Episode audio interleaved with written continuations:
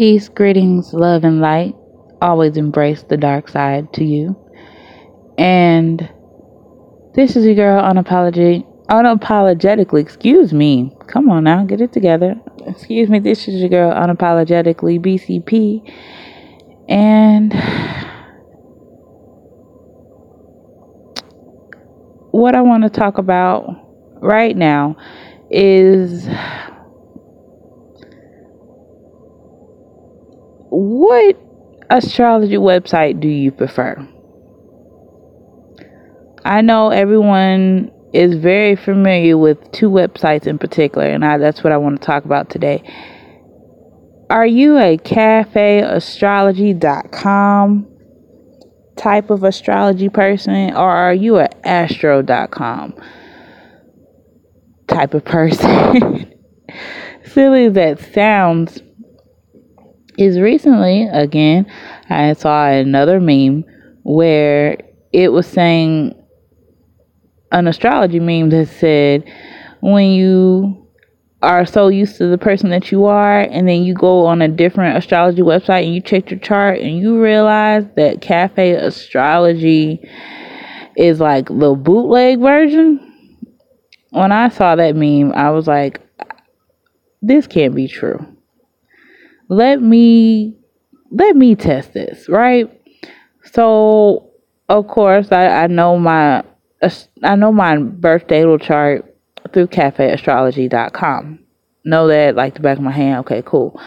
I get on um, I get on excuse me. I get on to astro.com and when I tell you that's certain places, placements within my natal birth chart changed, I was pissed. I was pissed because my moon sign and my Chiron, I guess, because of this website and the degrees that it's in, it's on a cusp. So it changed on this website. And I just want to know if there's anyone who's out there listening. Have you went through that same thing where you went on cafeastrology.com and your natal chart told you one thing and then you logged on to a different website and you got different results? This is the whole part of when you're on your spiritual journey and you have to practice detachment. This is also why I always say it's okay to have uh, some type of spiritual coach or get readings here and there, but at the end of it all, trust your intuition and let it guide you. Because this is actually not the first time that I've went back and forth about my natal chart where I've got something wrong, but after introducing someone else into astrology terminology today, it dawned on me that even with this, the whole which astrology website do you like better, they both provide a service. And I understand completely why they both are still very popular websites. Cafe Astrology Charts, to me, it's, it's almost like a matching matching chart. So it gives you the words versus on astro.com they focus more on like symbolism. So you got to know your symbols you got to know the symbols of the planets you got to know your symbols of the asteroids. You, you just got to know your symbols. That way when you look at the wheel you'll be able to decode it better.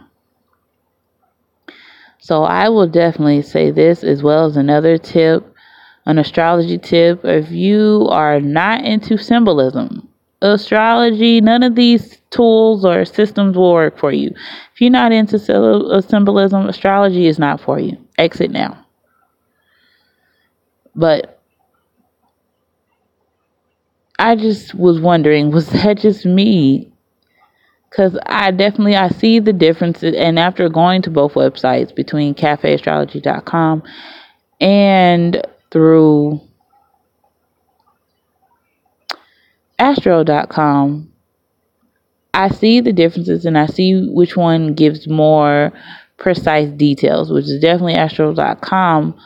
But the simplicity of castro CastroAstrology.com's charts is it's like it's so ah it's so right there. Like can't miss it